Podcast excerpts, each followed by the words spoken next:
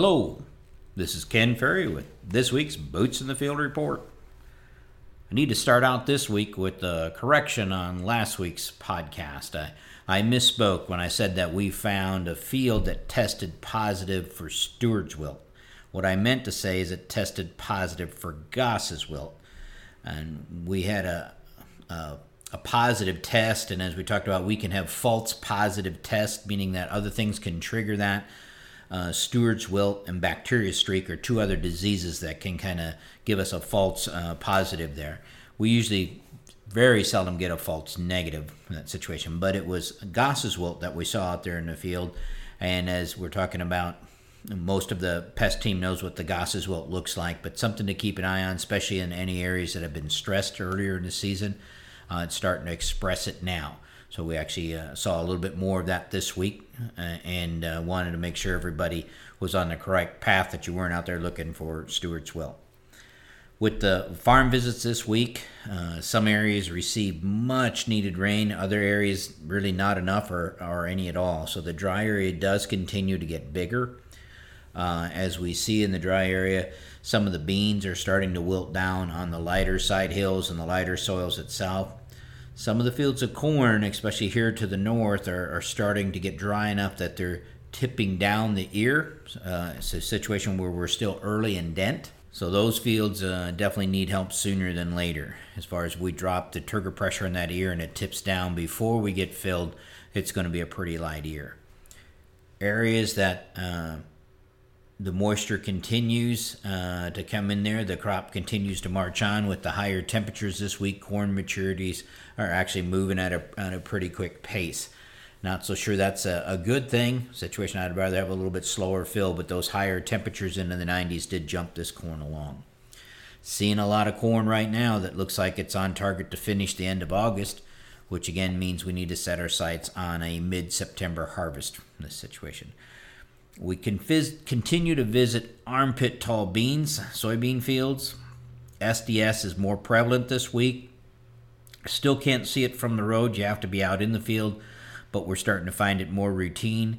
So far, it does seem to be uh, kind of held into the April beans, and uh, most of the fields that I've been in right now are April beans that have not uh, been treated for the the uh, SDS. So we hope it holds. The white mold seems to have kind of limited itself. Haven't seen a lot of new fields with the white mold. Most of the white mold we're dealing with right now does seem to be in fields with high history or strong history, uh, and mainly more to the north. Uh, but uh, not seeing as white mold as much new fields of white mold as we are seeing in the sudden death.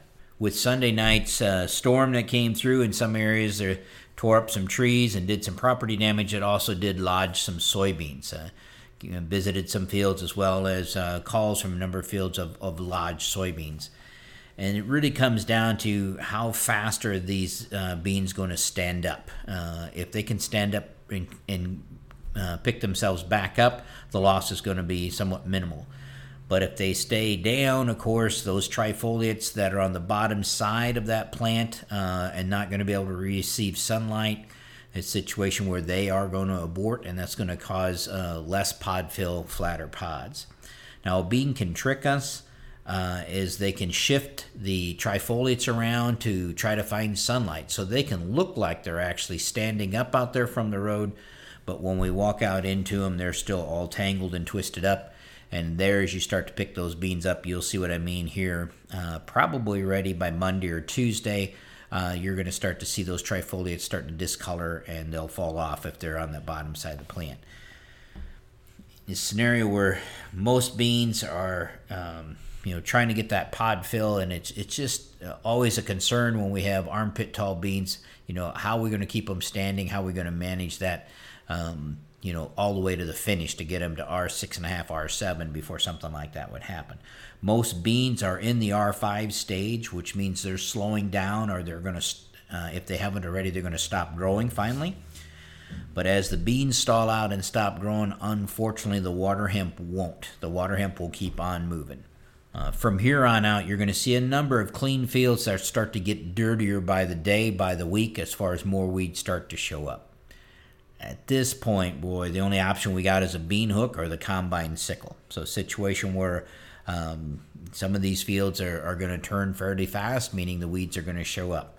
But at this point, uh, probably the combine sickle is going to be the most economical. I have not seen any soybean aphids as of yet, um, but we still want to keep our we're not out of the woods there. We want to keep our eye on that. Uh, in the dry areas, don't forget to keep an eye on the spider mite, especially around mowed ditches or, or lawn stuff like that. We can still have a breakout of the spider mites uh, where we are here at R5. In the corn this week, uh, yield checks ran from 190 to 250. Most of them tend to come into that 210, 220 range. As I said last week, this is softer uh, than last summer at this same time. In many fields, uh, the maturity is moving along at a pretty quick pace, and so is the GLS pressure, uh, as far as the gray leaf pressure out there. Getting calls from guys that are disappointed with the uh, with their GLS control with their fungicide application. The problem is here the expectations are pretty high. I guess we don't control GLS we just slow it down and try to beat it to the finish line in our ear fill. Trust me, I've seen a number of fields that have not been sprayed that are flat coming apart. Um, they're looking pretty tough. And most of these are now starting to be visible from the road. You don't have to be out in them. But put your drones up and look those fields over. You're starting to see it from the air. You'll be able to pick out from your drone imagery where the planes couldn't go, power lines and trees and stuff like that around the buildings find those areas that the you can tell now that the planes couldn't get into, so you can go and use that as your check. And when you walk into those areas, you'll then begin to realize that your product is working and you understand why you did spray. This summer at our field day, when we were talking about picking hybrids in GLS, we talked about, you know, most hybrids are scored one through nine, and we were saying that, you know, seven, uh, one through seven is kind of below average, eight is average to nine above average, and people said that that was kind of a harsh rating that we're putting on it. But you start to see that now. It's the eights and nines uh, in a GLS rating that are faring quite a bit better than the five, sixes, and sevens. So scenario where um, this is a good time to calibrate your GLS ratings. So walk through your not only your fields but your hybrid plots. Take pictures of the leaves so you're looking at the same leaves on each plant and you'll be amazed at how much GLS difference there is between genetics in these variety plots. Again, most of these plots, even if they're not yours, they're along the road, they're set up for you to take a look at. Stop in there and look at the genetics you're planting or the genetics you're thinking about planting and see how they're doing from a GLS perspective, and then compare that to the ratings that those hybrids get. Because you don't have a standard rating from one company to the next, this is a great year to calibrate that it may be three or four years before we get the opportunity or this kind of pressure to rate your GLS or calibrate your GLS scores out there. Now, don't forget to do your experimentals as well, as far as how are they handling this kind of pressure in the environment that's out there. We are seeing aphids in the corn. This week they're up in the ear zone, so they're moving up. So, uh, situation where we have to start to pay close attention uh, we got some later planted fields where the aphids are pretty active in the ear zone, and the gray leaf is pretty active up to the ear zone.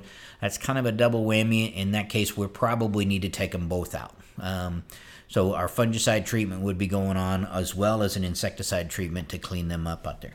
But as the pest teams go out there, a lot of these fields are 20, 25 days from black layer. I think we're going to outrun most, most aphid populations, but don't take that for granted. Plus, if it turns off to be unseasonally cool as we finish out these 25 days, it could drag that to 35 days, and then we may have to manage them, keep them from waxing that upper top uh, two leaves in the plant. Now, at this point, though, I'm seeing good stalk quality as I'm splitting the corn open for the most part. If we stayed on top of our nutrient program and kept things together, which a lot of you have done, I'm seeing some good stalk quality. I'm not as worried about standability in the corn as I am worried about the lodging in the beans. With that said, though, it, it won't wait forever. So, setting our sights on a September 10th, 15th harvest date is when we're going to get started. Um, we're probably going to be in good shape. But if we're thinking about an October 15th or 20th in this area, then I'm not so sure. Once the plant does lose all of its leaf surface due to GLS, it will trash that stalk. So we're not going to come out of here with something that will stand through the whole fall. But if we move our harvest up I think uh, I think we're going to be in pretty good shape from what I've seen so far. I still believe this is a big crop, uh, but you guys that are getting the rain need to start sharing the last of it here with the guys that aren't. To stay up to date, check out our website at croptechinc.com and subscribe to our podcast, Boots in the Field Report. Keep her safe, keep her moving.